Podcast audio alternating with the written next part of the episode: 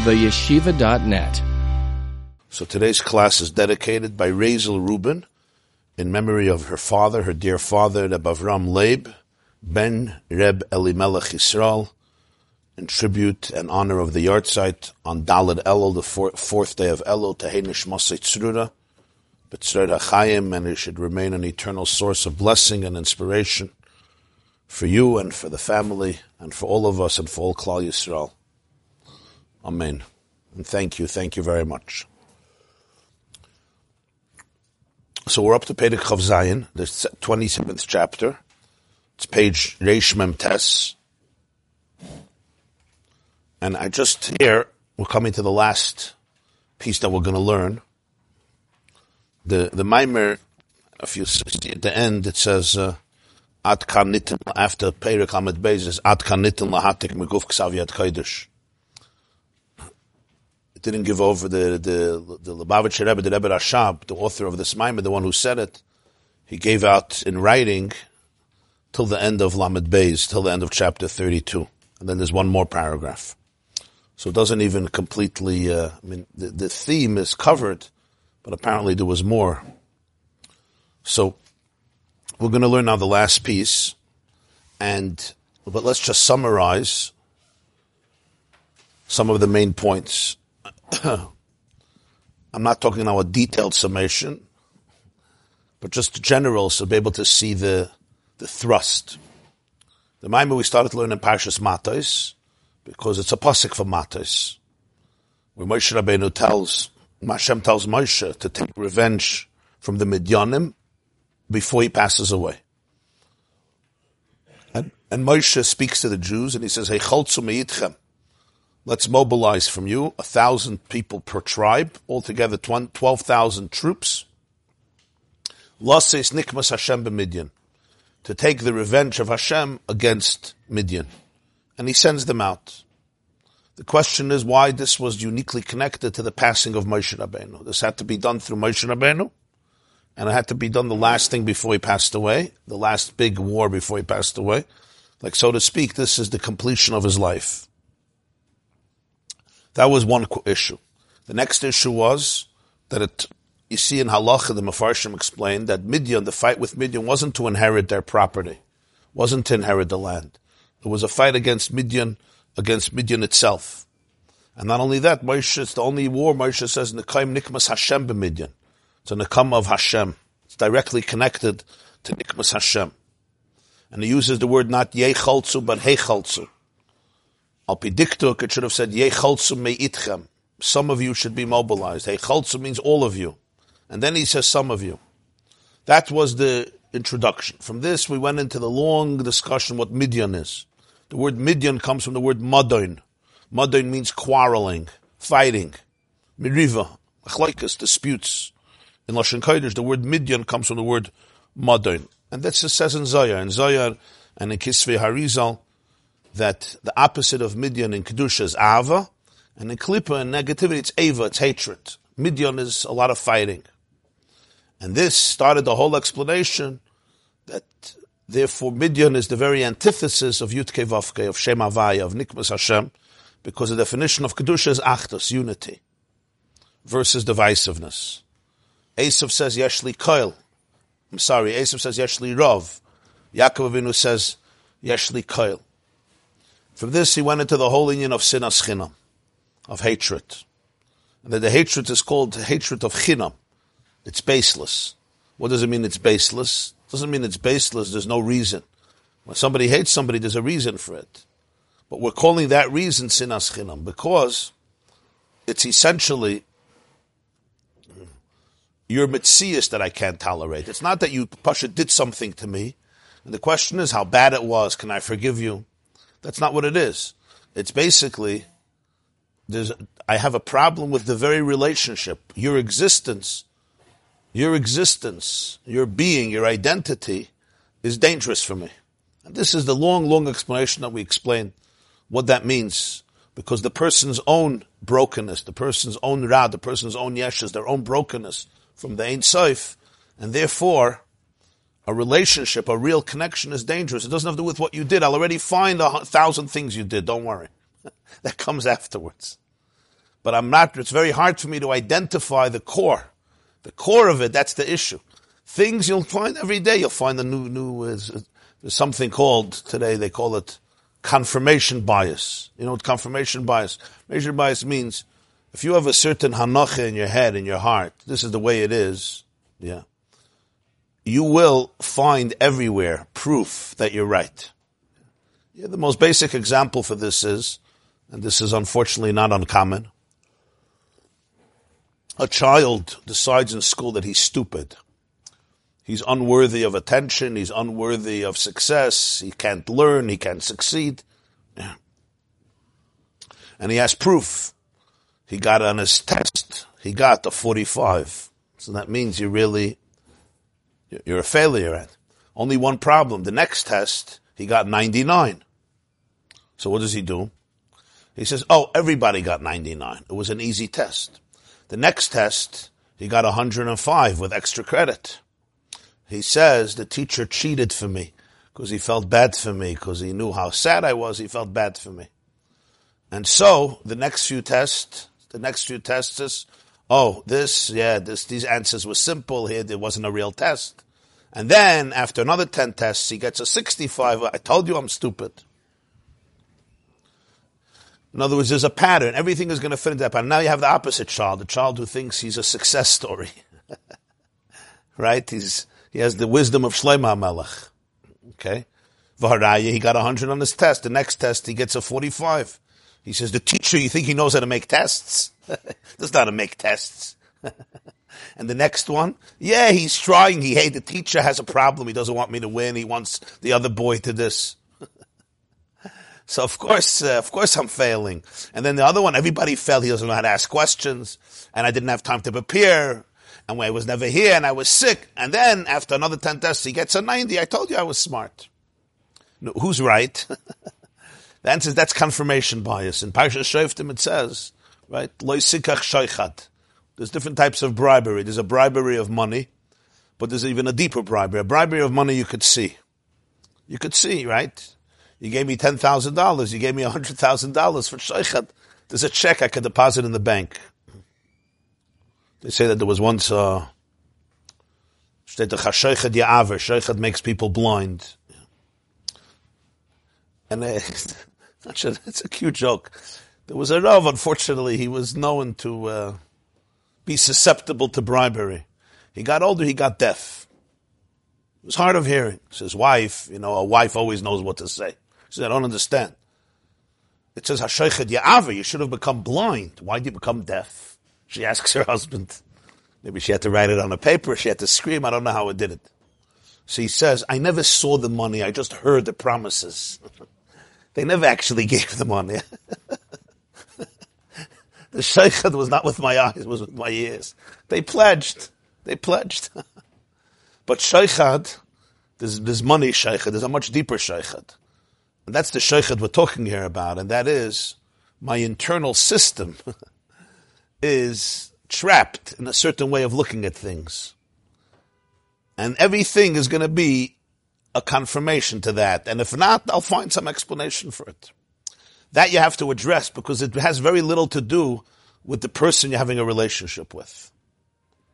It has maybe a little to do with that, but it has to do with my own internal image, who I am as a person. That was the whole arichis about what sinas chinam is. So you're looking at that, you're hating the other person, it's really yourself that you hate. You have not made peace with yourself. And that's the whole Tekuda. He speaks about bittul and yeshus and what kedusha is and what sitra acher is. One is Ein one is connected to the Ein one is the source of Ein. And from this he went into the idea of unity. Does unity mean no differentiations? No, unity means the inclusion of diversity. On the contrary, everything has in it, everything has in it uh, paradoxes. And when I could connect with the paradoxes in me, I could connect with the paradoxes outside of me. This was the long, long arichas. And then in Avodah, how people deal with other people that they can't stand and have to put down people and denigrate people, especially people who you feel could become a competition for you because they're on the same frequency, and sometimes it's disguised that I only love simple people, I don't love people with you know personalities, and really it's my own yeshus. This was a long, long discussion. And it could be the yeshes, the arrogance that comes in from the avodah of merirus, frustration, which seems like very, very refined and edel, but it's really feeding off this toxicity and even the avodah of simcha and so forth. But after this whole, after this whole explanation, Perikid Zayin, he said, now we understand what the Nikmas Hashem b'midyan is. And this Moshe Rabbeinu had to accomplish. Moshe Rabbeinu had to achieve it. And why the sin of Sinas Chinam is responsible for the second Galus. Because it's not a particular midah. The seven nations represent the seven midas. Midian is the source of the seven midas. It's not even one of the seven nations that had to conquer Israel. It's the source of it. And Moshe Rabbeinu is the one who who embodies v'nachnu ma, real bittel, and therefore Moshe empowers the Jewish people to do this, and that's the heicholtzu, because everyone is mobilized in this war. In order to understand this on a much deeper level, he went in and paid a to the whole discussion of how unity and diversity works in the beginning of creation. And from this we went into Shem Avaya and Shem Elikim, the whole Arichis, and Hashem Hu Elikim, which then brought us into the letters of Yud, Hen, Hey, and Vav, and Hey, and Chachma and Bina, like we spoke in last year, in Havein B'Chachma v'Chachem B'Bina, that there's a paradox there, but they come together because in Havaya you have the ultimate Ribui and you have the ultimate Achdus, but it's undefined, and that comes out in the two names Hashem Elikim. That's uh, very, very brief, a summation of at least some of the subjects that we touched upon. So now he goes, let's see Perek Chavzayin. Ubiyir to understand this more. Yuvan behektim tchila inyan ha'elim vagili b'shayrish addition. You first have to understand the helim and gili. Helim is concealment and gili is revelation in the first, first source. Chachma and bina, we said chachma is helim. Bina is gilui. Why? Chachma is the way an idea is completely concealed and it's emerging from its concealment. And even after the epiphany, it still remains nebulous. It's not concrete. It's not tangible. It's not defined. It doesn't have many oisis to define it, as we explained in the previous classes. Bina is gilui. Bina, Bina is all about manifestation. It's clear. It's articulate. It's definitive. You would think that Bina is deeper than Chacham, but really Helam is always deeper than Gilui, because the reason it's untangible is because it's rooted in the subconscious. It's a flow that comes from a much deeper place, so it's more infinite. It's not so structured. It's not so structured. Bina is all about structure. That was the Menikuda, Helam and Gilui. But he says Helam and Gilui, or in other words, it's Ayin and Yesh. Ayin is Helam, no thingness is concealed, and Yesh is Gilui. Yesh means it's tangible, it's manifested. Yesh is just one way of defining the ayin. It's the way the ayin becomes congealed. It's like the water becomes frozen in ice. When the water is fluid, uh, I can't, I can't control it a piece of ice I could hold on to. I don't know if I can hold on to it. It gets a little cold, but at least I can put it in my mouth. Right? It's defined. I can put it in my mouth as a defined cube, whatever it looks like. Of course, water you can also put in your mouth. But the point is water is a fluid. It's not, it's not congealed. So he says, Helam and Gili begins in the first Shaydish, where, Kamai Shamar Azal, this is the Gemara says in Mesechet Shabbos, but Chilas b'diyaser shalaylam in the beginning of the creation of the world, in the beginning was darkness and then was light. What's the meaning of this? This is a very interesting piece in Gemara Maseches Shabbos, Daf Ayin Zayin Amid Beis, as he says in the footnote 136. The Gemara tells their fascinating story. The Bzeda met Rabbi Yehuda. The Bzeda was a Talmud of Rabbi Yehuda. Rabbi Yehuda was one of the greatest Amoraim, and Rabbi Yehuda was standing at the door of his house, and the Bzeda saw that his Rebbe, of Yehuda, is bdiche He's in what you would call in a very uh, in a charming mood, in a in, in a festive, huh? in a joyful mood. Bdiche And Rabbi Yehuda tells Rabbi Zeda, you can ask me any question, tachas chalola da alma, and I'll answer you. Any question in the space of the universe. Meaning anything you want to ask about the world, in the whole chalal, in the whole space of our, of our world, you can ask. Interesting expression.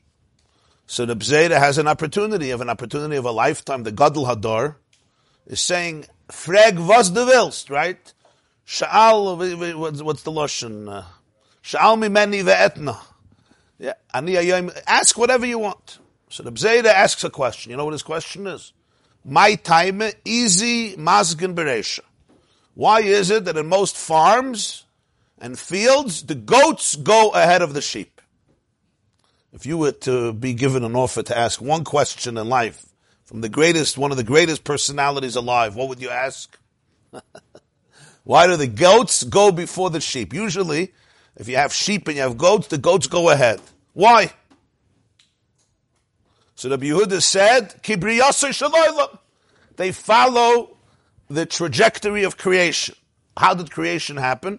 First came dark, then came light. So Rashi says, Stam izim shchayris, stam rechelois levonois. Generally, goats are of a darker color, and sheep, most of them are white. So who goes first? Darkness goes before light. And the goats have a dark color, so of course they go ahead. Yasser Shalom says, Vahi Erev, Vahi Voiker, Yom Echad. First came night, then came morning. That's how it follows. And that's how we follow in halacha, right? Night comes before day. You don't start Shabbos, Shabbos morning. You start Friday evening by sunset. That's Rabbi Yehuda's answer to the B'Seder. so, it's an interesting question. It's an interesting answer. So obviously there's a, there's a profound, the B'Seder wasn't stam, uh, B'Seder wasn't, his whole life he was thinking why the goats go first. it's a question to ask Rabbi Yehuda. And then Rabbi Yehuda gives us an answer. So the husband is, so this is going to be the husband. Rabbi Zayda and Rabbi Yehuda were addressing something very deep. And that's the Nakuda here. B'chinis choshech v'or, helam v'gilu. We spoke before about Chachma and Bina. Chachma and Bina are what you would call later stages in Ishtalshlus, in the development of creation. But in the first Shayrish, in Bria Sa'olam, in the beginning of creation, you have darkness and you have light. You have Helam, concealment, and Gili, revelation. Vayisachtus, liyos mechoshech ve'elam, er ve'gilui, u'me'agili elam. And therefore you also have the unity that we're talking about, the paradoxical unity. That from darkness came light, from concealment came revelation, and therefore the opposite also.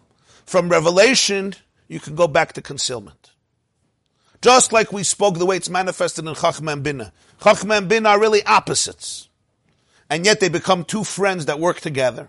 Not always, but generally they work together. The wellspring is morphed, develops into a river. The Nikuda of Chachma gravitates to Bina, that's the Kaitz in the lower part of the Yud. The lower, the protrusion, lower protrusion, thank you for the English word, of the Yud. It gravitates to Bina. And he said from Bina, you come back to Chachma, that's the Nikuda Satamtis, going back to the core of the idea even though essentially it comes from two different places in the soul, it has two different characteristics. Chachma is, is, is, is, is not Metzias, and Bin is Metzias. Chachma is Ayin, Bin is Yesh. Chachma is Helam, Bin is Gilui. Chachma is Bittel. Bin is Tfisa, you grab, you, you own, you control. But nonetheless, he says, because they're rooted both in the source, which is undefined, Hashem himself, so therefore Chachma and Bina are one in the source, because Hashem is not defined by helam, by concealment, or by gilui, and therefore, even the way it's manifested in the human psyche, the two not only work together, but they work in cahoots, and there's a special unity between them. As I told you, the Zohar says they're two inseparable friends. Even though you see that it's clearly two distinct things, and there are people that have a gewaldige talent and skill for chachma and not for bina. They're the ultimate inventors and creators, but can't articulate or explain. And then you have the opposite. Those who are extraordinary um, communicators and developers, but don't ask them to come up with the idea because you're not going to have anything. Nonetheless, the two come together. So he says this starts off not in Chachmem bin, it starts off in the source in the beginning. That from darkness came light, and from the light you go back to concealment. What's the meaning of this? What's Rabbi Yehuda talking about? So literally, you say he's talking about night and day. Bereisha first came night, then came day. But that itself is a manifestation of a deeper reality. So here we come to the famous sugya in Kabbalah that the Arizal articulated and revealed, known as the Tzimtzum. The Hine do what's known, Mashakasav Beitz Chayim. What it says in Eitz Chayim. Eitz Chayim, the tree of life, is a work. It's one of the most seminal works of Kabbalah's Harizal, Rabbi Yitzchak Luria, that was written by his student, Reb Chaim Vital. Chaim Vitalu was a Arizal student just for two years, from Shin Lamed to Shin Lamed Beis, 1570 to 1572, when the Arizal passed away in Tzfas, of. He only taught for two years after the passing of the Ramak, Rabbeinu Moshe Cordovero, in Shin Lamed Chav Gimel Tamas, 1570. And the Arizal then took over and taught for two years. Reb Chaim Vital was his prime student, and he wrote down many of his teachings. And one of the most famous books is Eitz Chaim, the Tree of Life. So in the beginning of Eitz Chaim, it's divided into portals and chapters. Sha'arim, every shar has a name. Like the first shar is Shar Igulim V'yosh. Every shar has its name, and then it has chapters. So he says in the beginning of Eitz Chaim, the says, Shar Aleph. The koidim hatzimtzum harishin hanikra makim pano haya oirin seif mamalik alachalo. The Rizal says that pre the first tzimtzum, and when we say pre, I just have to say, it doesn't mean a day before, a year before. It's pre, there was time. Time is also a creation. If time is also a creation, right, it says Bereshis bara. The Bereshis was also created. Bereshis, time is also created. Not just matter, and not just space, but also time.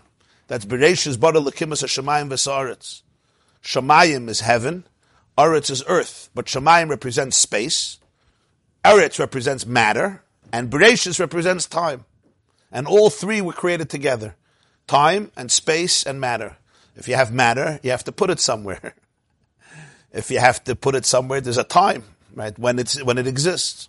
So the three exist, the three were created by Elikim who transcends time.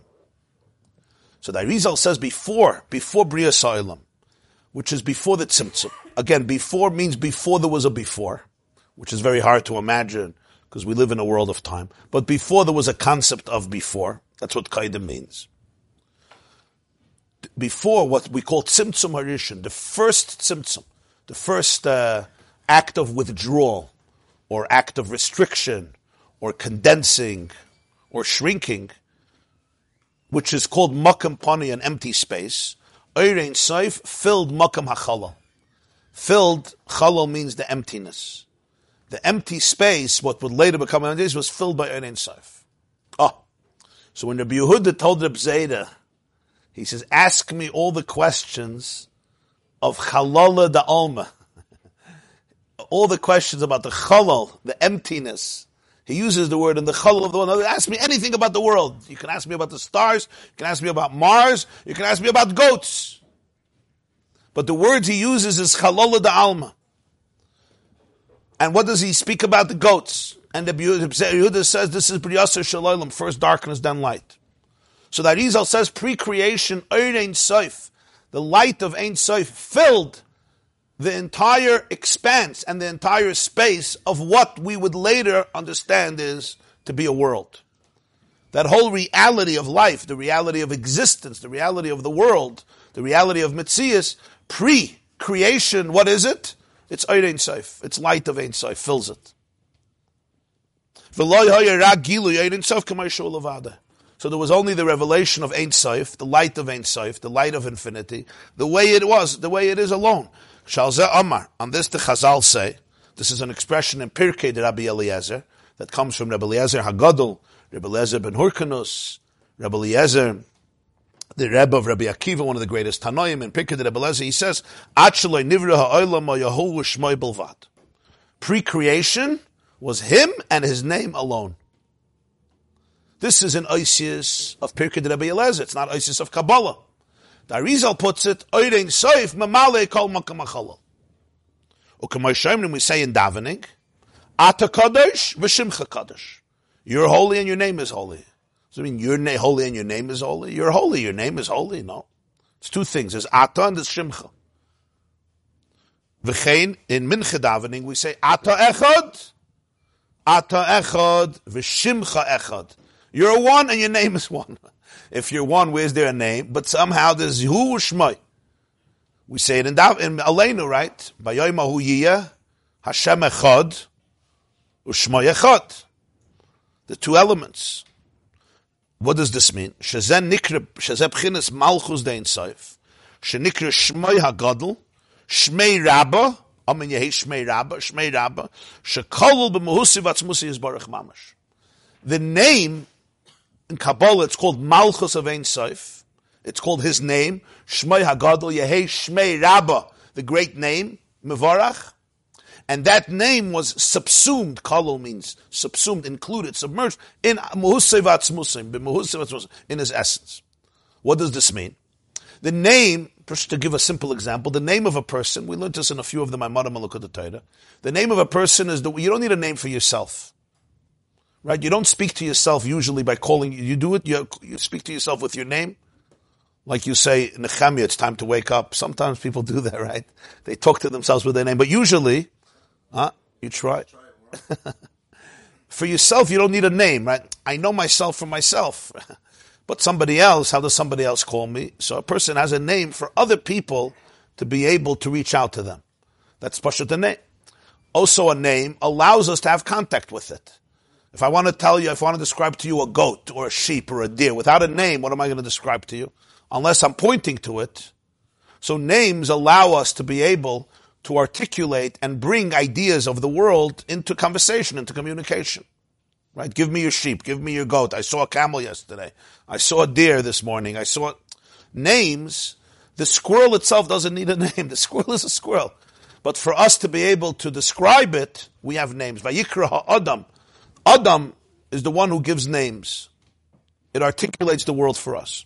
Also, when you say name, it's referring to reputation, like Keser Shemtov. You say, oh, this person has a name. He has a name of, uh, let's, let's, a good name, yeah. Let's keep it positive this morning. A good name, only a good name. Shem Taif. What do you mean you have a good name? It means the way you're known. I, I, I, don't know your essence. I know your name. Your name is what's called your light, your hispashtus. The way you have an impact on people, that's your name. When you speak about Hashem's name, what does it mean? It means the way the Ein Soif becomes known. It's the light of Ein Soif. That which ultimately is transmittable and transmitted to have an impact, to become the engine of the universe. That's the name. Pre-creation, Hashem also had a name, but the name was completely part of his essence. They weren't separate. Hayahu, Shmai, Bilvad, and it was Levad. So what was reality? The only definition of reality was, is pre-tzimtzum Ein Soif. Infinity. God's infinity, undefined infinity. Uh, right. Then comes a tzimtzum. What's tzimtzum? Tzimtzum is he, ah, yeah. V'nistalek ha'oid ha'rishon v'nichlol ba'atzmus ein. The oid, the oid ein sof that's mamali makam achalal. The gilui, the revelation of ein sof that fills this space, what do we mean by space? Space is, again, there's no physical space. Again, we mean space as a concept. But the entire space that we will later call a universe is filled only by Ein Saif. That light is withdrawn. It's concealed. It's absorbed in Hashem's essence. So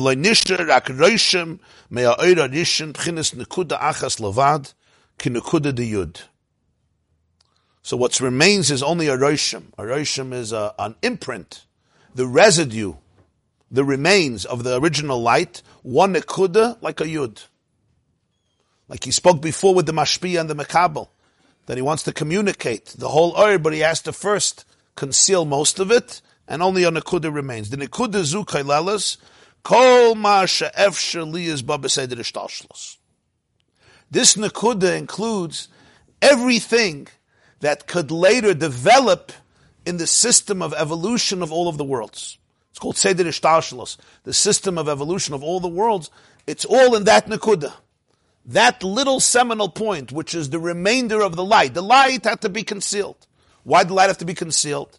Because if there would be no tzimtzum, so then the definition of reality would be pure Ein Sof. There would be no differentiation. There would be no division. There would be no I there would be no sense of I.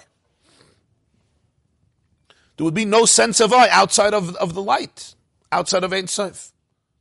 Hashem wanted there should be a world and a mitzias of a world. So that tzimtzum is what allows for the existence of otherness. So if he remains fully manifest and present and revealed, so then everything is Ein Sof. The tzimtzum is a withdrawal.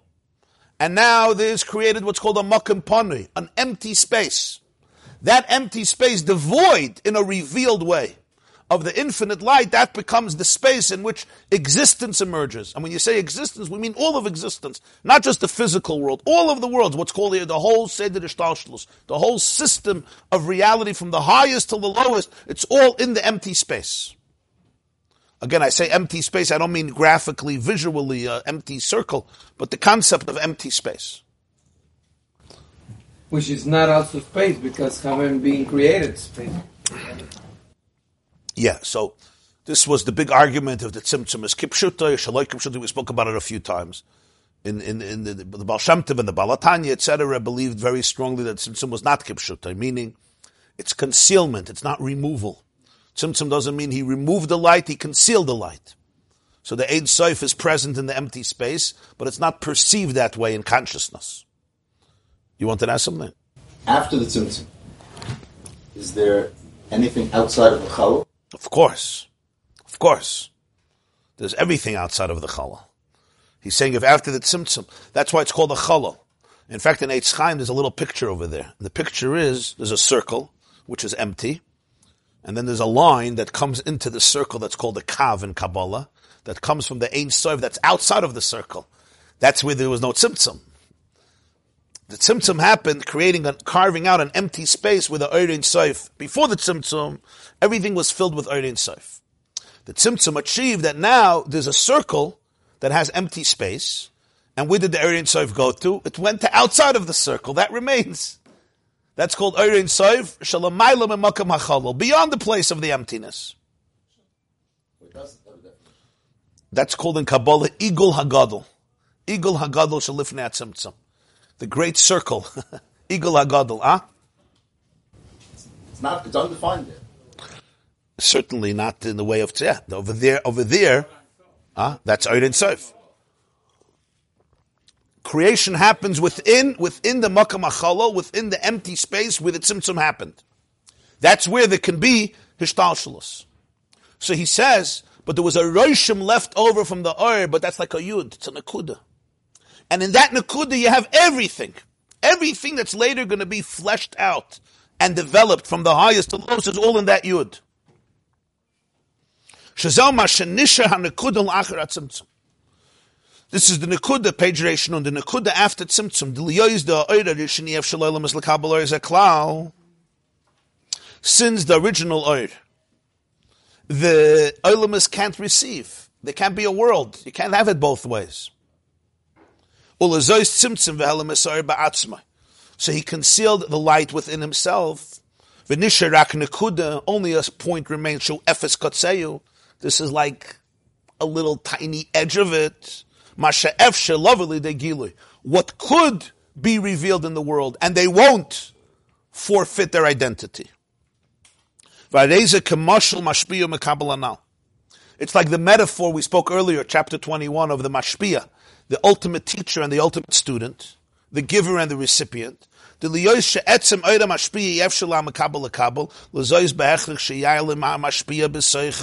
kol.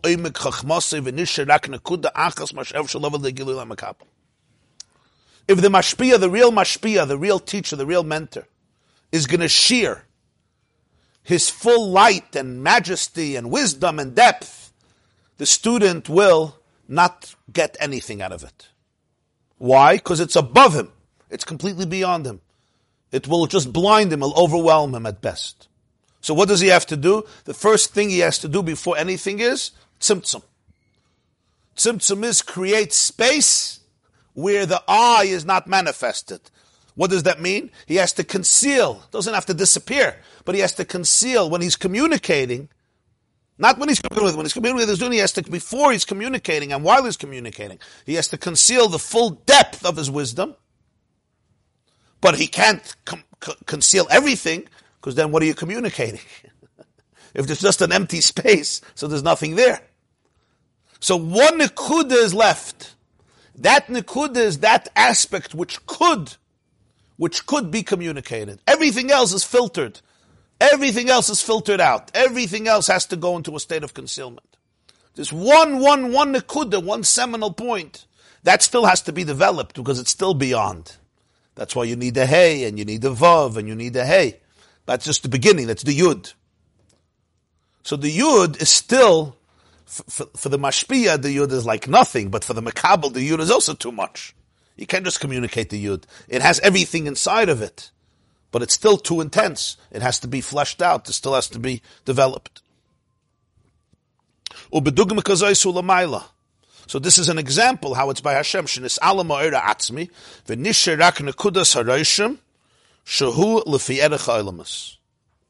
What remains is nekudas ha'roishim, a point, a roishim. A roishim is again, like uh, you say, sigabliben ha'roishim. You know what a, you know what a roishim is, yeah? Uh, an impact, a residue, something left over.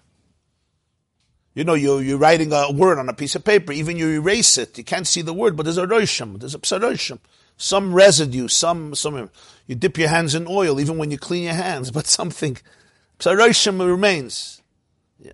It's a rishimu, it's some impact, some, some residue, some surplus, some, some, a roshim is there, that's called nekudas haroshim, that remains, that's the yud, shahula fiyerech And that rishimu, that roshim, oh, this is already an energy that can create the worlds. That could create the identity of the worlds, and they will be the worlds the way they're supposed to be according to Hashem's plan. It's brought in Kabbalah an interesting thing. The Mishnah says in Kiddushin, Ha'isha niknes b'shalosh drachim, b'kesef b'shtara b'biyah. Marriage happens through one of three things, yeah?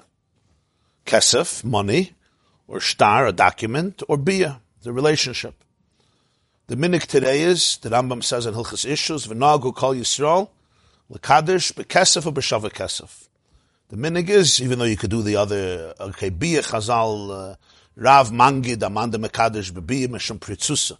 They don't want biyah, but, but star you can do, halachically, you can give a star. But the minig is, we're mekadosh b'kesef or b'shava kesef. Either with money or with something that's worth money. The Ramah brings in Shulchan Aruch, that the minig is not just money or something that's worth money, but betabas, you give a ring. And this is from the places that Ramah says that the source of this is Zohar. The Ramah in Shulchan Aruch, it's very rare that Ramah says this is what we do, this is the minig, and the, uh, the source is Tikkunei Zohar. Tikkunei the Gemara doesn't say, but in Zohar it's brought Tikkunei Zohar to be Mekadesh betabas, to, to betroth the woman with a ring, and that's what, that's what Klal Yisrael does today. Chassin puts a ring on the Kala's finger, but it's essentially Shava Kesef. It's essentially something that's worth money. You can also do it with a dollar bill. You can also do it with a hundred dollar bill. You can even do it with a million dollars if you want.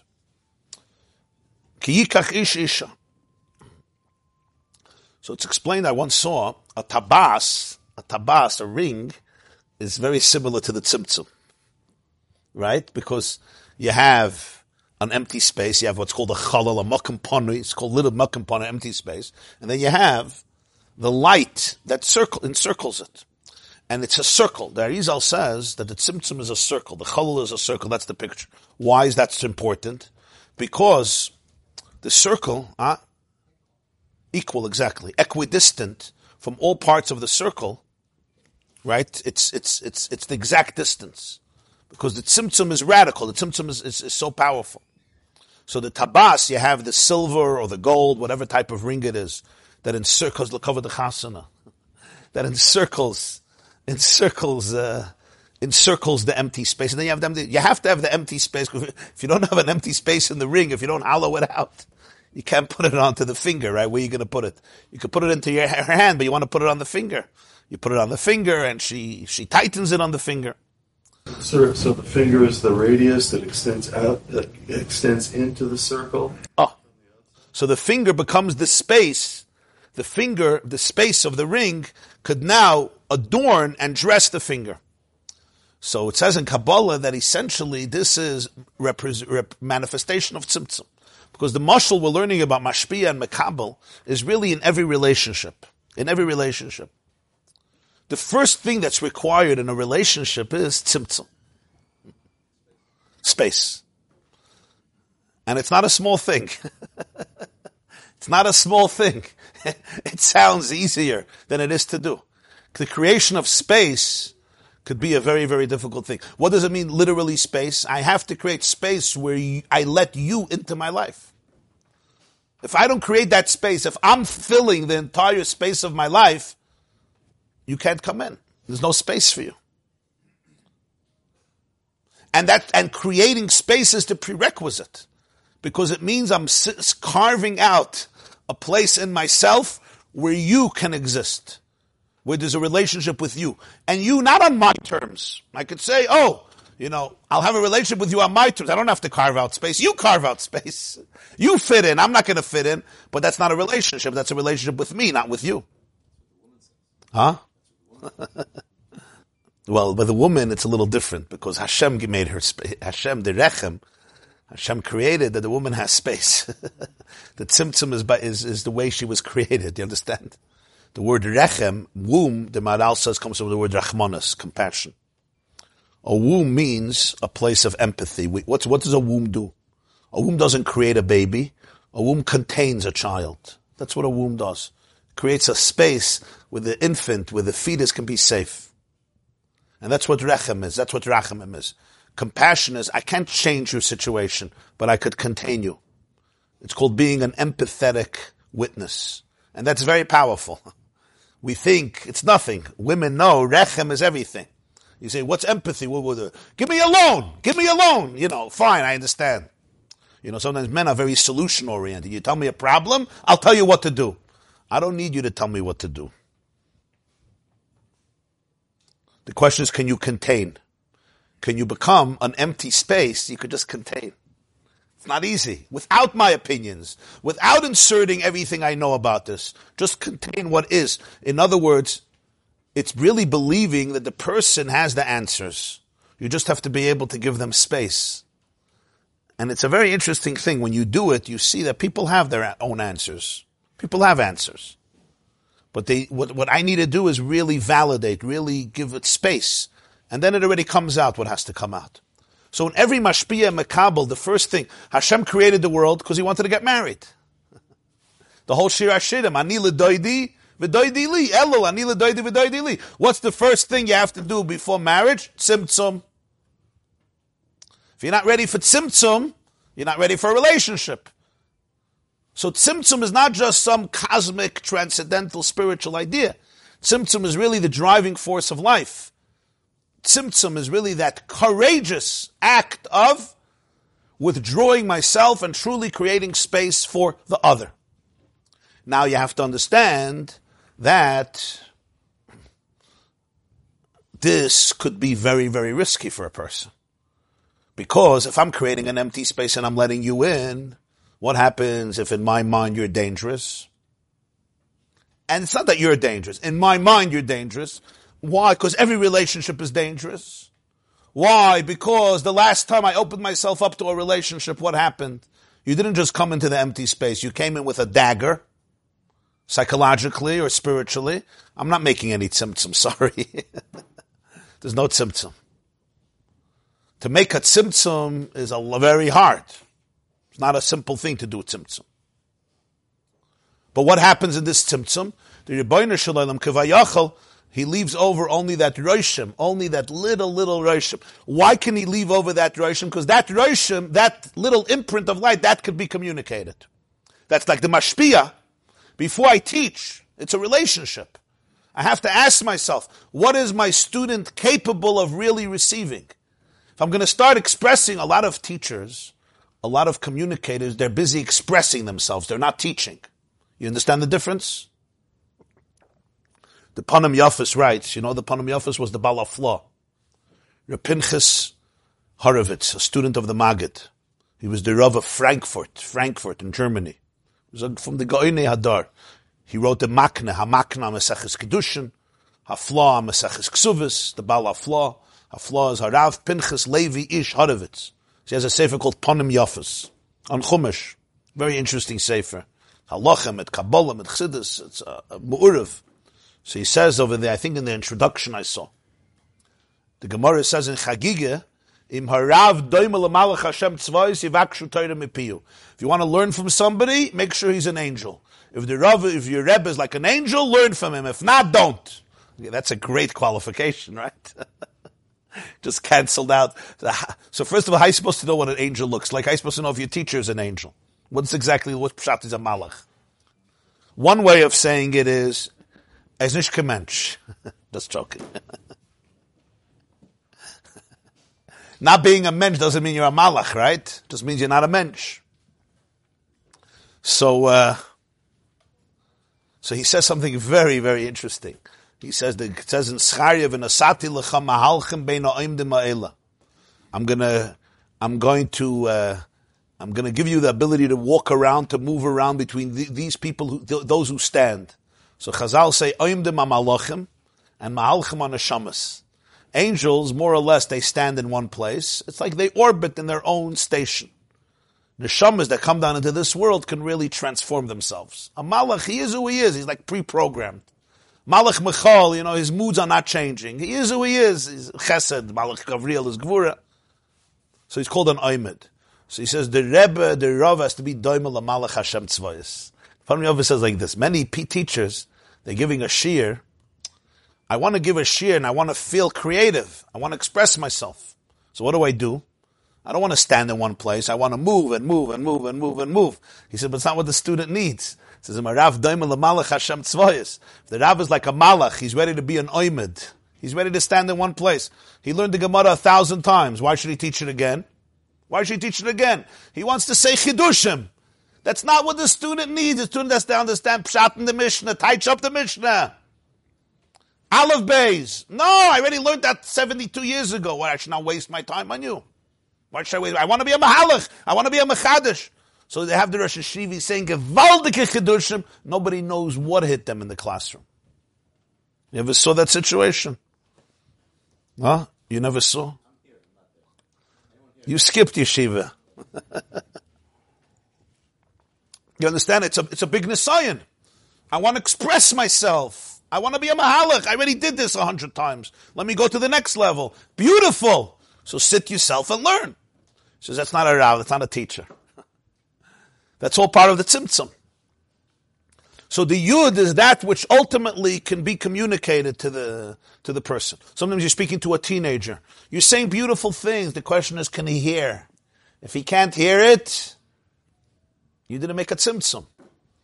I'm telling you gewaldige stuff. I can't hear what you're telling me. I'm not there. I have to get off my own horse, my own all high horse, right? And forget about everything I know.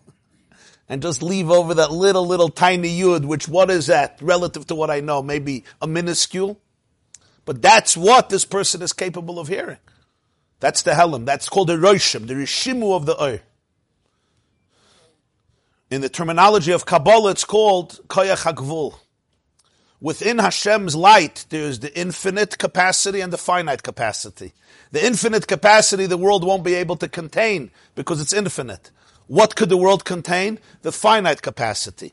Pre the Tzimtzum, the light was one. The infinite and the finite were one. What did the Tzimtzum do? The Tzimtzum, so to speak, separated the infinite from the finite. The finite could remain, that's called the Roishim of the Oir, and that could ultimately vivify and animate and create all the worlds.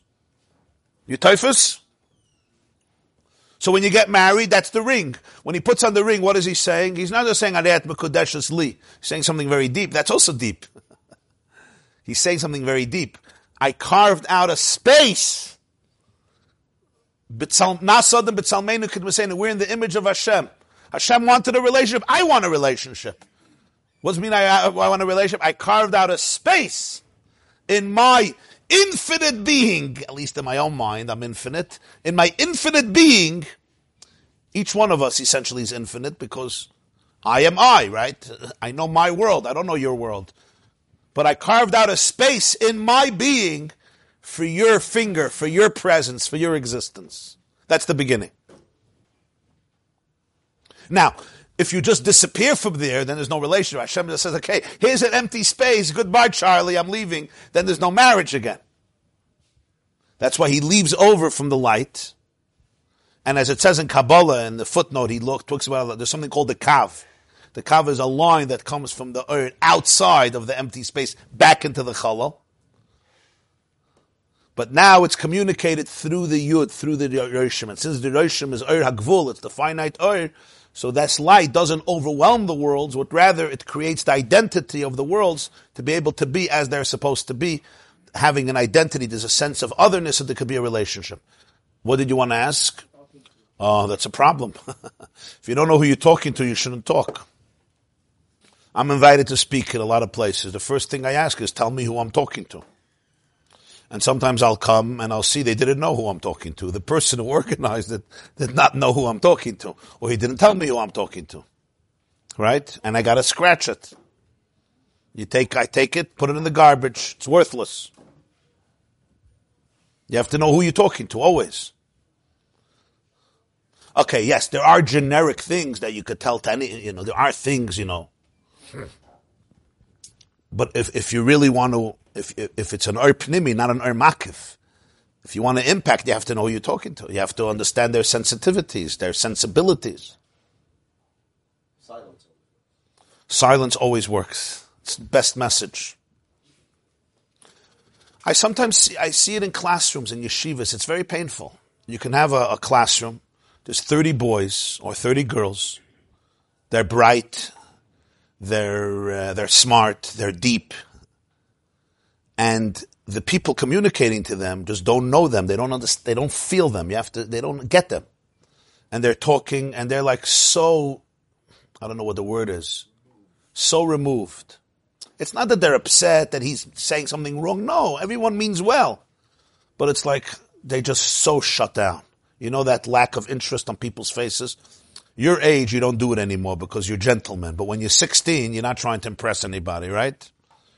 You know what I mean? So they give you that look on their face like, like, really? Is this all you have to say for yourself? It's not even a criticism. It's just like, I'm so shut down. There's this sense of, of removal. Why, why is that? Why is that? Because there's nothing that say, that you're saying that's speaking to my soul. That's speaking to me. And suddenly you have a person comes in, right? And he starts speaking a different language in the sense of he's addressing what they're dealing with. And you see from their face that was so removed, they suddenly start smirking, not too much because they don't want to show that they're interested because they can get hurt again. You know what I mean? You don't want to show up and then get dejected again. But after a while, you know, they, the, the faces start melting, the cynicism, the removal starts melting and you see a Tchis resurrection. What happened? And I'm not blaming, it's not, it's not judgment, it's just you really have to, you have to, unless you're just talking about intellectual abstract things that have no relevance, fine. But that's not what education is. That's not what a Rav is for. Doimel malach Hashem tzvayis. It's to be an oimid, nish kemahalach. It's a geschmack pshat, huh? So I just want to go a few minutes here because I want to finish the Indian here. Nekuda zuhi gamkin. This nekuda is still concealed. We said it's a yud.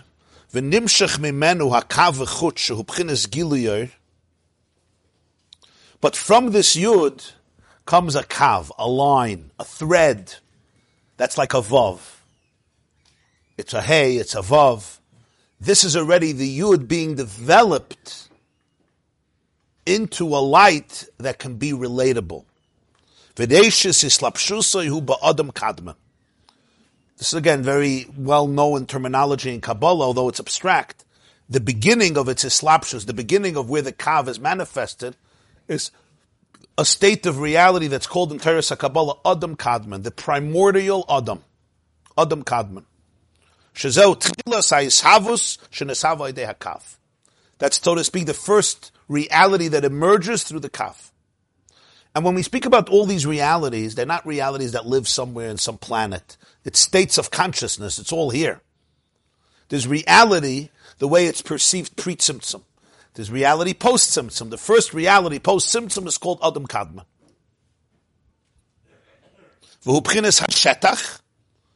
There's a something called in, in, in, in mathematics, Nakuda, Kav, Shetach. Nakuda is a seminal point. Kav is like a vav, a line, so there's length, and then Shetach is, you have length and breadth. V'nikru tihiru ilah sha'achar tzimtzum. In Zohar, this is called the higher light. Tihiru means light. The higher light post tzimtzum. Shalzeh Amar, on this it says in Zohar, glif glifu b'tihiru ilah. Hashem engraved reality with the higher light. Sheyeshem klolis ha'ishtalshalus mireish kol dargen atzoif kol dargen adam adrega yoysa tachtoina akoila shelakol kolul b'bchinas adam kadman k'mosh nizbar b'makamach.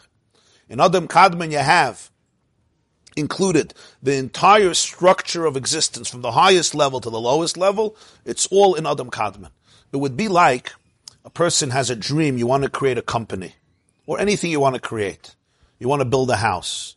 That dream includes three, four words, but it has everything in it. To flesh it out can take you 20 years, especially if you're dealing with certain contractors. But the dream, right? You have a dream. You want to build this type of house. You want to build this type of company. You, you know exactly what it is. That dream has everything in it. Till the last desk, till the last computer in that office, it's all in that dream. But in that dream, it's all one nekuda.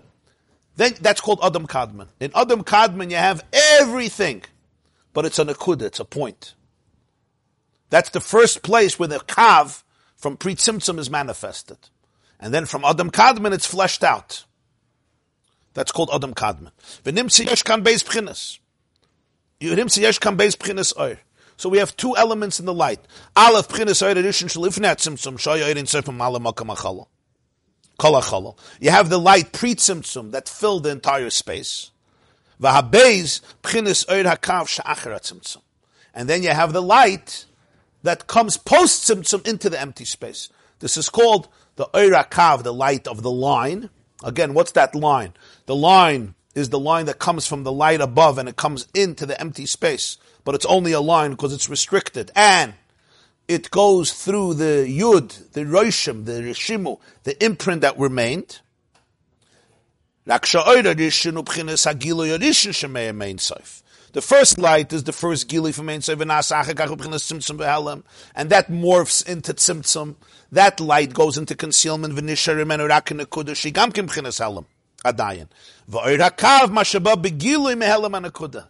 then from the nekuda, from the yud, you have a new oir. That's the oir that can be relatable to the student. So you have the original oir, from that gilui came helam, from that gilui came chayshech, and then from the chayshech, from that yud, comes a new gilui, the oir hakav, which extends from that yud, and can, re- can relate to all the worlds. Again, we have this paradox. We spoke before about Chachma and Bina, we have the same paradox. From the original Oir of Ein Sof comes concealment in Tzimtzum. And even the light that remains in the empty space, which is a Nakuda, is still completely non-expansive. And then from this helam, that's developed into light, which is the kav and the chut. V'zeo, this is what we say in davening in mevi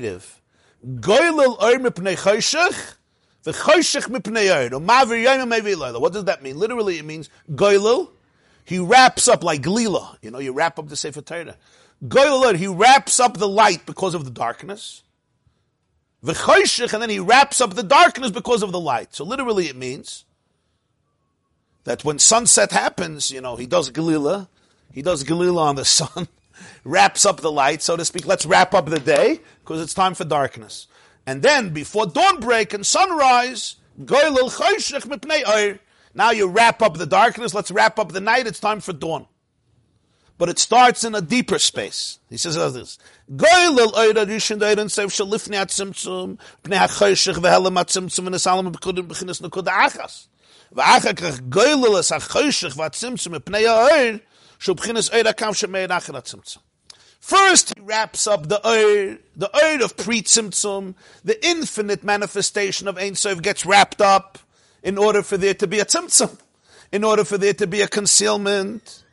so there should be able to be a reality that perceives itself outside of Hashem.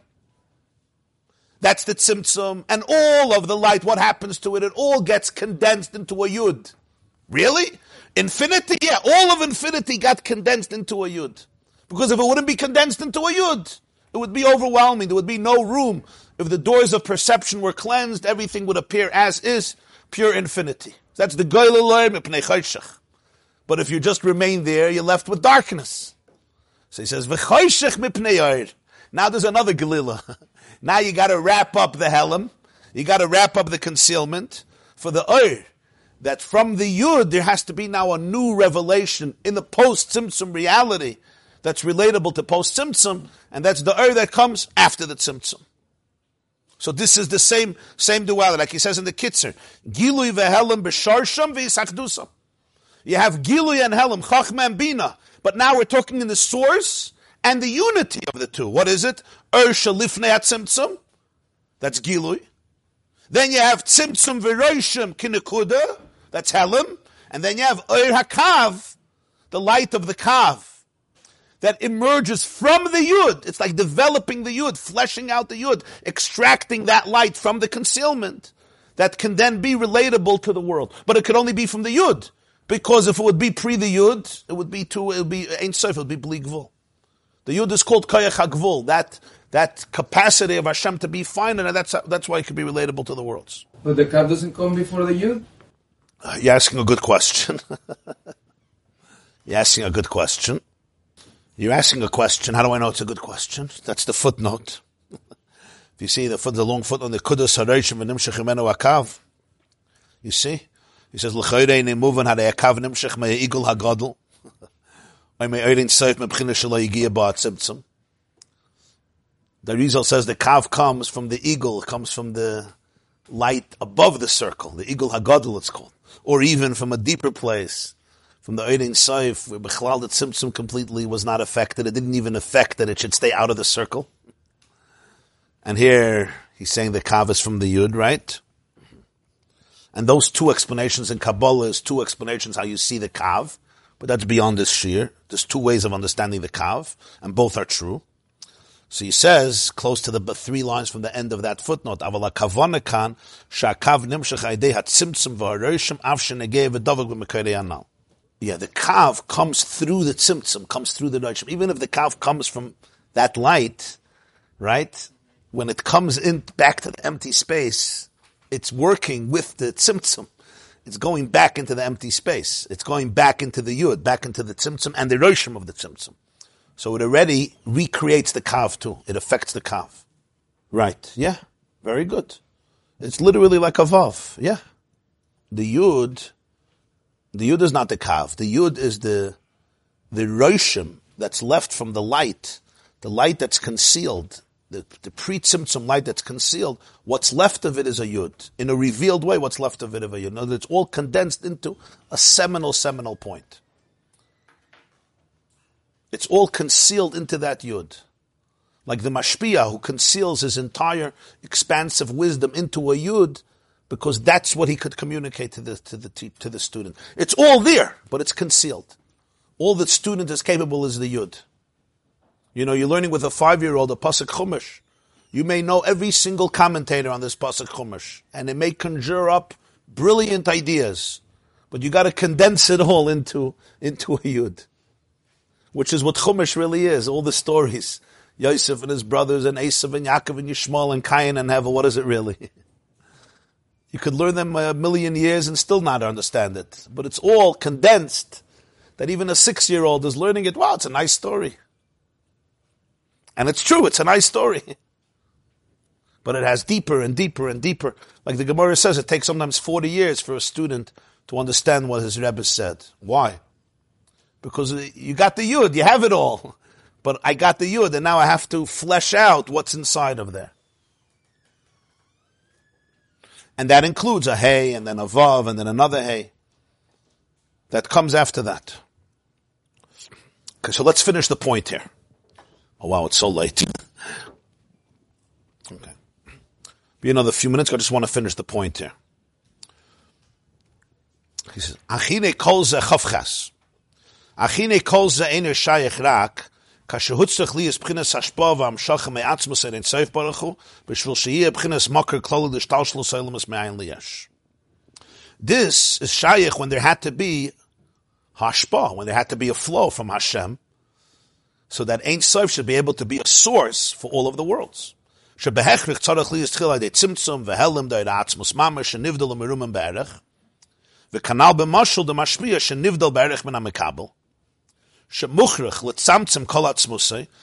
ונשאר רק אפס קצה בבחינס נקודה אחס, כמו כן בדוגמה כזו בעצמוס אין סוף ברוך הוא, שבהכרח לצמצם את העצמוס, ונשאר רק נקודה אחס, מה שאפשר לי יסמוקר להשתלשלוס, והנקודה היא גם כן בחינס הלם עדיין, מן הנקודה נמשך בחינס הקו של בחינס גילוי. Clear. The Ur HaAtzmus, the Ur of Hashem itself, is completely undefined and infinite, like the Mashpia, the Mashal, who's completely in a different world than the student. So if that is representative, that's going to be revealed, it won't be able to be a student. And remember here, you're not teaching the student, you're creating the student. So it's much deeper. So therefore, he has to conceal the whole essence and just leave over one akuda. And that's the idea. The all one akuda is the divine energy that could be an engine for all of the worlds, a mucker for ishtalshalus. It could become the consciousness of the world. That's the yud, but that's still concealed. From there, you have to spread it. The yud has to become a vav. There has to be a kav which reveals it. So he says, "V'zeu sha'amru." This is what Rabbi Yehuda meant. When he asked about the goats, why do the goats go ahead of the sheep? He said it's like the creation of the world, first darkness, then light. Pirush bkhinas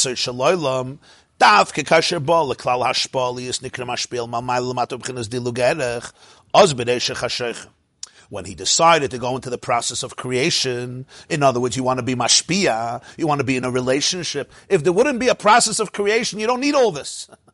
If I want to live myself, I don't need all this. But when he wanted to go out of himself and become a mashpia, what's part of mashpia?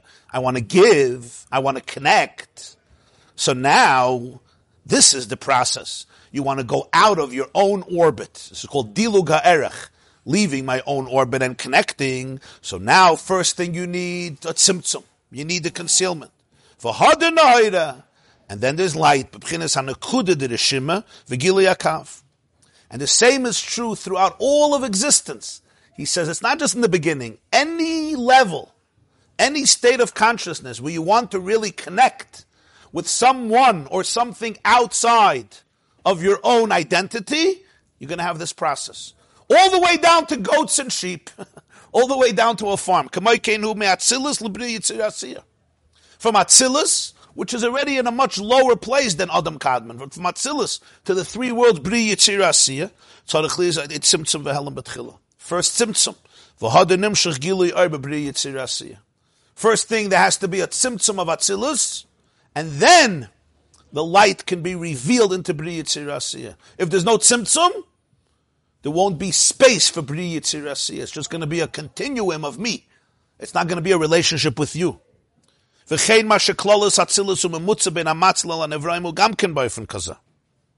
Atzilus is considered an intermediary between the matzil, between the source and the creation. It's also this way. Achas. The light of the essence is concealed and only one point remains. Because this can ultimately be revealed. This has in it the ability to be communicated. So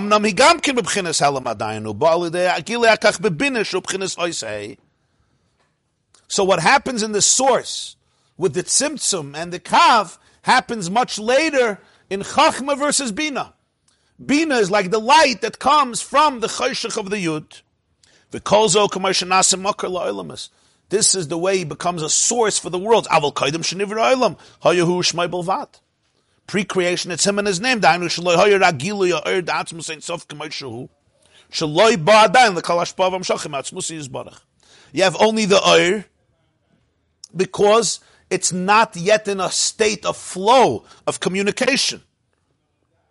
It's who Shmai Bilvad. His name is just part of him. Yes, does Hashem always have the capacity for being finite? Is the source of the world there? Yeah, it's there before creation also, but it's just part of Ein Sof. It's completely subsumed in him. The name is not separate because there's no willingness. There's no at this moment. There's no momentum of Hashpah. The shaloi hoya rak gilui oir the atzmus ein itself kamayshahu shaloi ba dain leklal hashpa v'amshachim atzmus yizbarach v'hainu kamayshoya oir adishin meir v'malei kalachol l'mokim ponid akshav because the Eid Say filled the entire space, which we call today an empty space. There was no empty space. As it says in the Eitz Chaim, Shaya Eid Elyon Pashat Mamale Kol All of Mitzias was filled with Ein Sof. The only definition, in other words, if we lived, and there's some souls this way, if we lived in a pre-Tzimtzum consciousness, the only definition of reality would be infinity, Ein Sof. There'd be no other definition. You'll say, talk to me about, about. I wouldn't even know what you're talking about. The Tzimtzum created a paradigm shift in the very fabric of existence. There could be a conversation about an empty space. An empty space of what? Of Ein Sof. Before Kavayachal, he had this rotzen to, to create. So he finishes a chavtas. Beautiful. It's like the Rav, before he's in a mode of communication, before he wants to communicate and give to the student.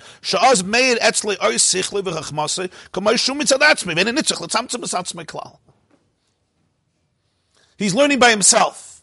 Yeah? He's learning by himself. He doesn't need any tzimtzum.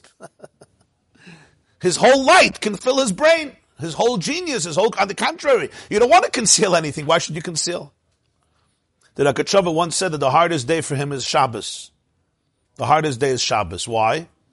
Because he, he always right, always right. He said, not on Shabbos.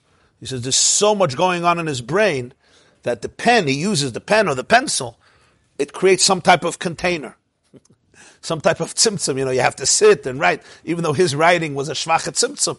But that's why it's so hard to understand. But still, you need oisius. But he said on Shabbos he can't write, obviously.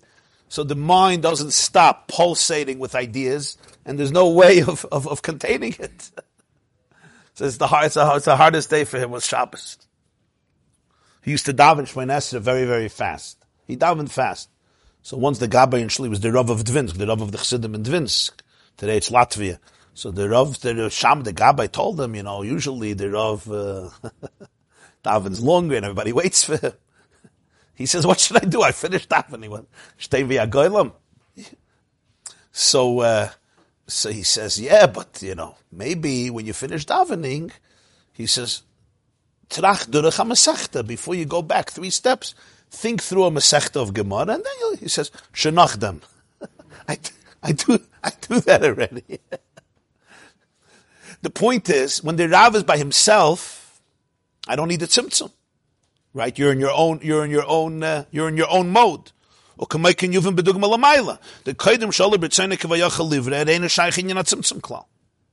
Again, kaidim here doesn't mean time. Kaidim means in reality. In the space that's pre the Ratzin to create, you don't, the, the whole union of tzimtzum is not shaykh. What was shining, what was manifested was the essential, essential oil of Ein Sof as it is. Ulazais, kol mashesh b'chinas tzimtzum v'espashtus, shenikra helem v'gili binyan ashpa, shovin hein mamish ba'mitis oira atzmi dein soif, shaloi shayich by loimar shahelem koidim legilush, kodim legilush is a wenyan atzimtzum, oishim begilu nasa helem, ela shneim shovin mamish. So everything that happens in Tzimtzum, what happens? There's concealment, there's revelation, there's concealment, there's revelation, there's concealment, from the revelation comes concealment, from the concealment comes revelation, from from Ein, from Ein Sof comes Tzimtzum, and the Roshim of the Tzimtzum, from there comes Gilui and Kav, from Atzilus comes concealment, from there comes the Yud, but then there comes the Gili and Tibiyah. Chachma is concealment from the ayin, but there from there comes the Gili and Tibina. All that, all this whole flow, this whole duality, the two things in the source of Eidein Soif, they're identical, they're one. You can't say over there, the Helam precedes the Gilui, which is the Tzimtzum, or the Gilui creates Helam. Shneim Shavin Mamash, over there they're one. Kameh because even the kayach of Helam is called revelation. V'gam agilu nikra Helam. And the revelation is called concealment. V'zau de kamei chashecha v'oira shavim. Says in Tehillim, Kuf Lametes, right? Kachashecha ka'oira. Like darkness, like light. What does it mean? It means that darkness and light are the same. V'gam choshech lo yachshech. The gama choshech shu atzimtzum v'helim. Einu nikre choshech v'helim l'gabe oira atzmus. Even choshech, what we call tzimtzum, it's not darkness when you're talking about the oira of the atzmus itself, pre-tzimtzum. Ukamaykin agilu shachne helim v'atzimtzum shenikra oir. Gam huloi nikra oir begilui. And the gili after the helim is also not necessarily called oir. Kamaimer, it says in Zoyar, oir tzach, the highest, most beautiful lights. Ukamu, it's dark. Kadam ilas ilas.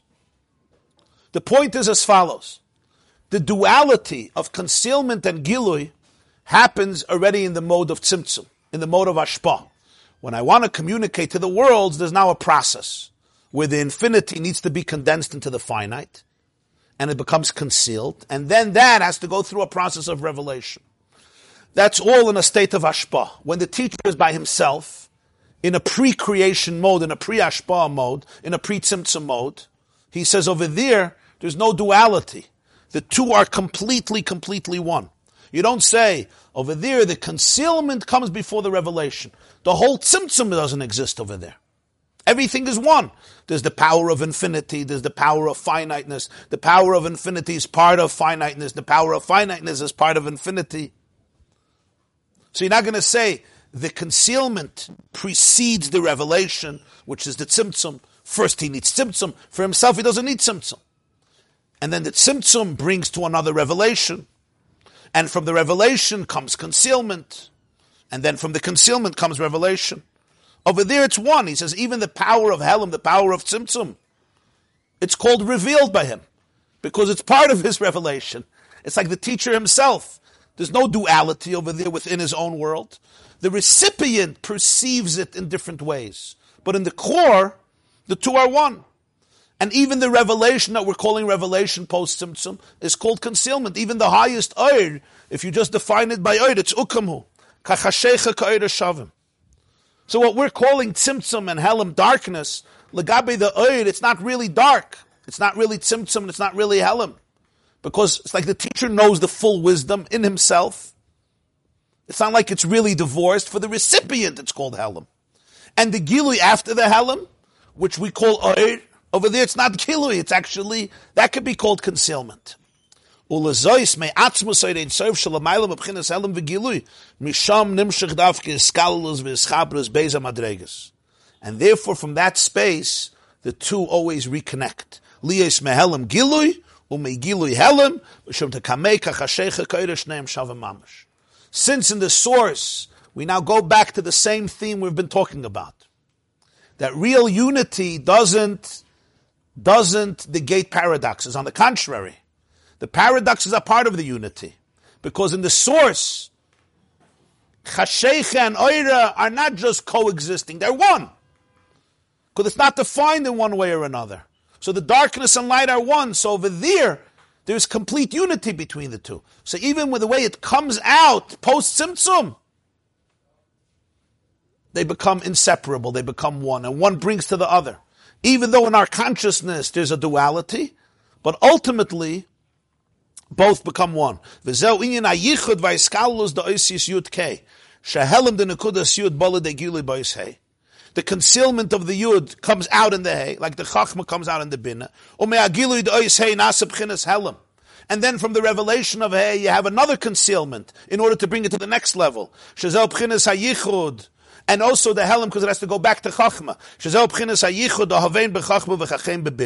Like we said, chachma brings to bina, and bina brings back to chachma. So chachma brings to revelation, and revelation goes back to concealment.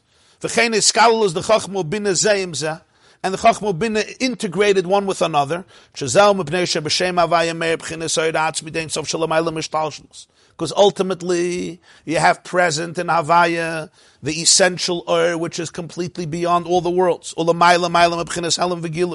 It transcends the definition of concealment and the definition of revelation. And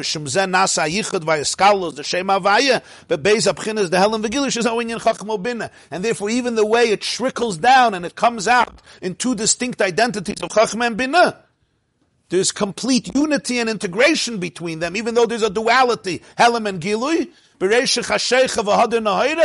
they're ultimately they're not separable. Why? Because it's a manifestation of the Oir Ha'atzmi, of the essential Oir Pri Tzimtzum, and over there the two are not contradictory. So even though in our world it comes out in different ways in order to be able to allow us to be kalim, to be vessels for it, but ultimately there's always the Nakuda of Achdus, which represents the truth that in its source it's undefined, even if we have to go through a process to be able to get back to that point. So therefore it's only in the duality where you come to the real unity. So this is back to the whole point. As long as there's no paradox, so then I never come to the real unity. I only come to a very small type of unity. The unity that is manifested in my own identity. It's in the space that I create for you and in the space that you create for me, which l'chayda can create conflict because we're so different. But here we actually begin to touch the true source where all the paradoxes are one. Where Havaya and Elikim are completely one. Where Chachma and Bina are one. Where Choshech and Oira are one. How does that come out in our life? It comes out in our life in the art of unity within diversity. Not unity that negates diversity, unity that includes, includes diversity. When a person is connected to that space of the etzem of the Ein Sof, so then the two are not really contradicting each other. Because both, both not only coexist, both are really completely one. Again, the way it comes out in a world of definition is this is called Helim, this is called Gilu, this is called Chayshik, this is called Oir. But in the core, this is not called darkness, and this is not called light. They're both not called darkness, they're both not called light. It's part of the undefined oneness that includes both of them in their full glory and their full majesty. And you're not going to call this is Oir and this is Chayshik, this is Helim. On another level, this can be, the light could be called darkness and the darkness could be called light but it's really one nakuda. So that's why it comes out, the way it comes out in the world is always that there's always the drive for unity within the diversity, and for unity within humanity, and for unity within yourself, and for unity with, within all your relationships, because that truth trickles down on every level. So even if we have to process it, go through our process, but ultimately, that's manifested, and therefore, there is always the yichud and the hiskalalus of the two. So Mela, this summarizes this point. How when you understand the whole source of creation all the way back to the beginning, you see why paradoxes are essential for unity. Like the Shnei Ksuvim HaMakitchim Zezeh, and it trickles down literally on all levels, from pre-tzimtzum to post-tzimtzum, to chachma, to bina, to atzilis, to bia, all the way down to the relationships between people, and that's what midyan, midyan, who defies that, defies that, and creates madain and meriva, and was, will, will, not allow that relationship to happen. What we call sinas chinam is nikmas Hashem b'midyan. It's a nekama of yud ke vavke, the yud and the hey and the vav and hey, which represents the source of ultimate achdus, of ultimate unity. Not where you negate the different levels, but where ultimately they all contribute to oneness. So it's a nikmas Hashem b'midya that Moshe wanted to accomplish this before his istalkus to be able to eliminate this challenge because it's such a real challenge in life because we get stuck in identity. I get stuck in this is who I think I am and therefore I get into my bubble, I get into my box and, and you threaten me. And the ability of yichud is the ability of expansiveness and openness to the true uh, infinite nature, to the true infinite nature of reality. So now back to the Bzeda and the Yehuda. Reb Zayda, Reb Yehuda says you can ask anything about the Chalal Ha'ilam, which means the space of the world, which means post-Tzimtzum reality. So he asked a good question. Why is there always blackness before whiteness? You know, why do the goats go? He wasn't only t- asking about goats, he was asking about life. And Rabbi Yehuda said something very deep. You have to understand how Briyasa Shalaylam works. The darkness precedes the light. In other words, in order to be able to experience the reality, I go through a tzimtzum. What's the tzimtzum? The tzimtzum is where the infinite has to be condensed, and from my perception, it can be seen as complete darkness, kachashecha. Why is it called chashecha? Because I can't be makabel The er, the way it is, I can't be makabel. And that's the process of the concealment that allows for there to be a sense of separateness, a sense of identity, a sense of I, but it doesn't remain by chashecha.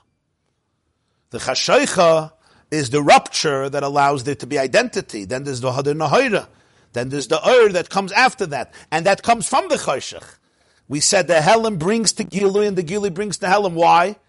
The two should never meet because that's rooted in a place that's beyond darkness and beyond light. Everybody have a wonderful day and a wonderful week. Be'ezer Hashem, we will resume our shir Monday morning, 7.45. We'll be learning a mimer connected to this time of the year, Elul, Rosh Hashanah, etc.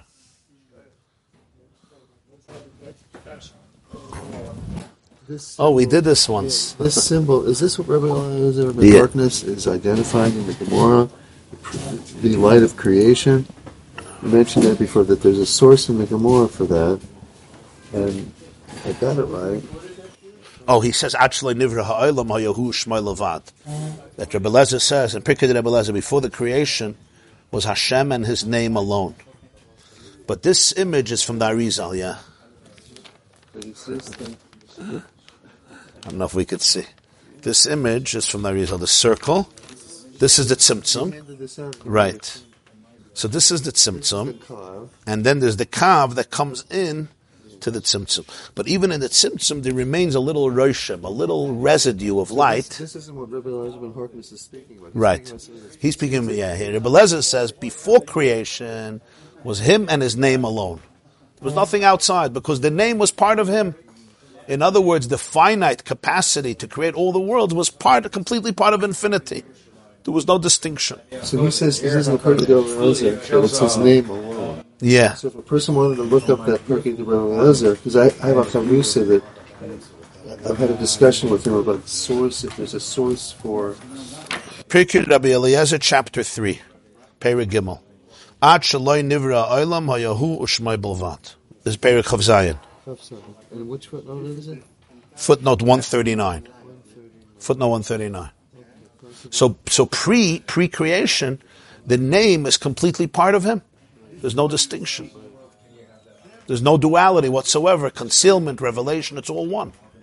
Once there's a process of bringing in the student and I want to communicate, that's the uh, suddenly the whole circle, the whole tzimtzum is created, and there's concealment, and suddenly there's darkness.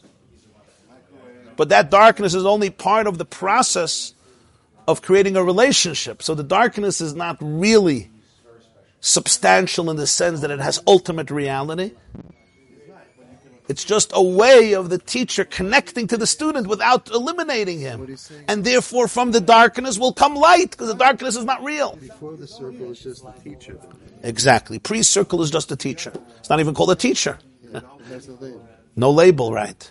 Once the teacher wants to communicate to the student, so the darkness is essential, not because I want darkness, because I want to be able to connect. I want to be able to give me to you and you to me. Ani ledoidi v'doidi li. Avado chekes es. So therefore, the tzimtzum is a process of bringing the infinite into the finite. If there's no tzimtzum, there can't be finite. So the tzimtzum is really only a process that we experience in order to be able to grasp the infinite, and therefore the darkness is never absolute. The darkness is a prelude to light. And therefore the light will then bring, be back to the source. Like we said, Chachma will bring to Bina, and Bina will bring me back to Chachma. Either opposites. They're opposites the way we define reality in terms of duality, in terms of definition. Right. But in the term of undefined infinity, they're completely one. On the contrary, one therefore has to bring to the other. The other has to bring to the other. So in Simsum that is Pashat, the the Ro- Ro- Roshim doesn't.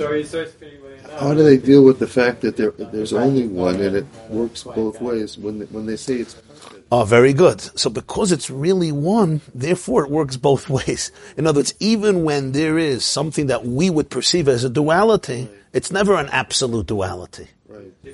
So how does it withdraw then? I don't understand the concept of The withdrawal is a process in order to be able to allow for the relationship. but there's always a footprint. So why how could you say that it's Uh, so the imprint is what allows the student to receive the light without melting. No, I'm, I'm asking those that say that Tzimtzum Oh, is, is Kipshuta. Oh, oh, oh, those who say that the So was kipshuta. There's, there's always a Roshim. There's always it's it, it, it Right. works both ways. So how do they deal with the, the fact of paradox? Because to say that it's not, it's like the gatekeeper caveat will stop at a certain point, right? And the, or the, the timekeeper set the thing in motion and then, and then step back. I don't understand how that has a. It doesn't seem to be consistent. Reb Nachman writes in Likutei Moharan, he says that uh, some questions have answers, and some questions don't have answers. You just have to be comfortable with paradox. Right, right. So he says the questions that have answers, he says those are questions where the light is concealed. The questions that don't have answers, they have to be comfortable with paradox, as they come from the place of tzimtzum. the place of tzimtzum is a place of paradox. It looks like it's completely dark, but it's completely light.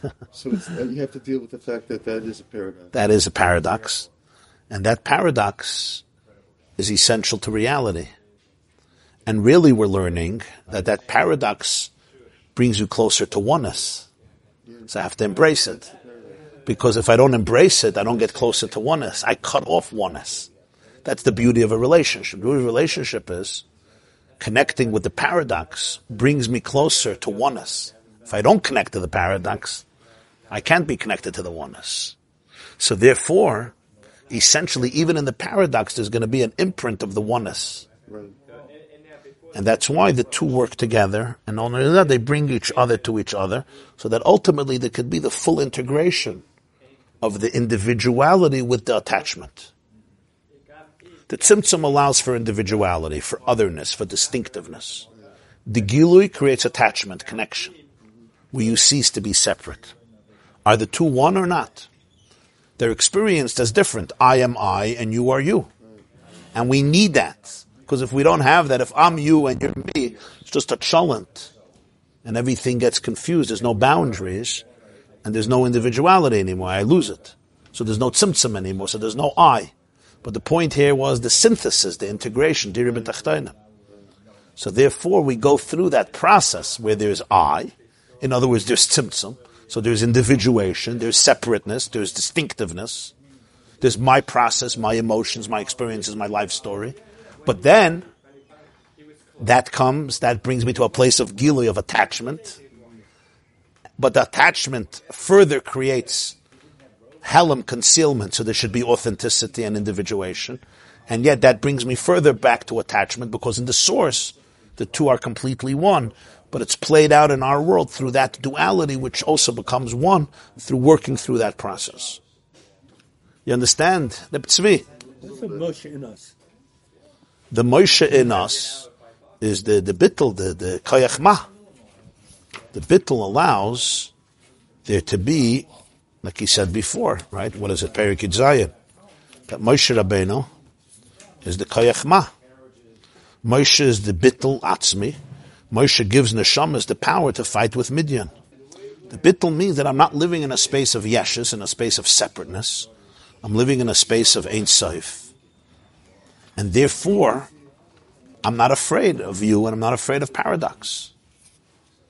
I'm not going to melt. I don't have to run away from the relationship. I can open myself up to the relationship. Huh? It says, it says in Megala Amukas, Moshe is Rosh Tevis, Moshe Shammai Hillel. Or some say Machloikas Shammai Hillel. Why is that Moshe? Because the unity. That unity. Because the bittul of Moshe includes Moshe, Shammai, and Hillel, and the debate, the machloikas, mach- machloikas, Moshe, machloikas, Shammai, Hillel. Machloikas l'shem shamayim, soifel iskayim. Right? Not like koirach against Moshe. It's like the machloikas that we have l'shem shamayim. Machloikas Hillel and Shammai. That's Moshe. Moshe includes them both. Either opposites, but there's no hatred, there's no animosity because it's rooted in the ultimate achdos. And ultimate achdos, you don't have to be afraid of paradoxes.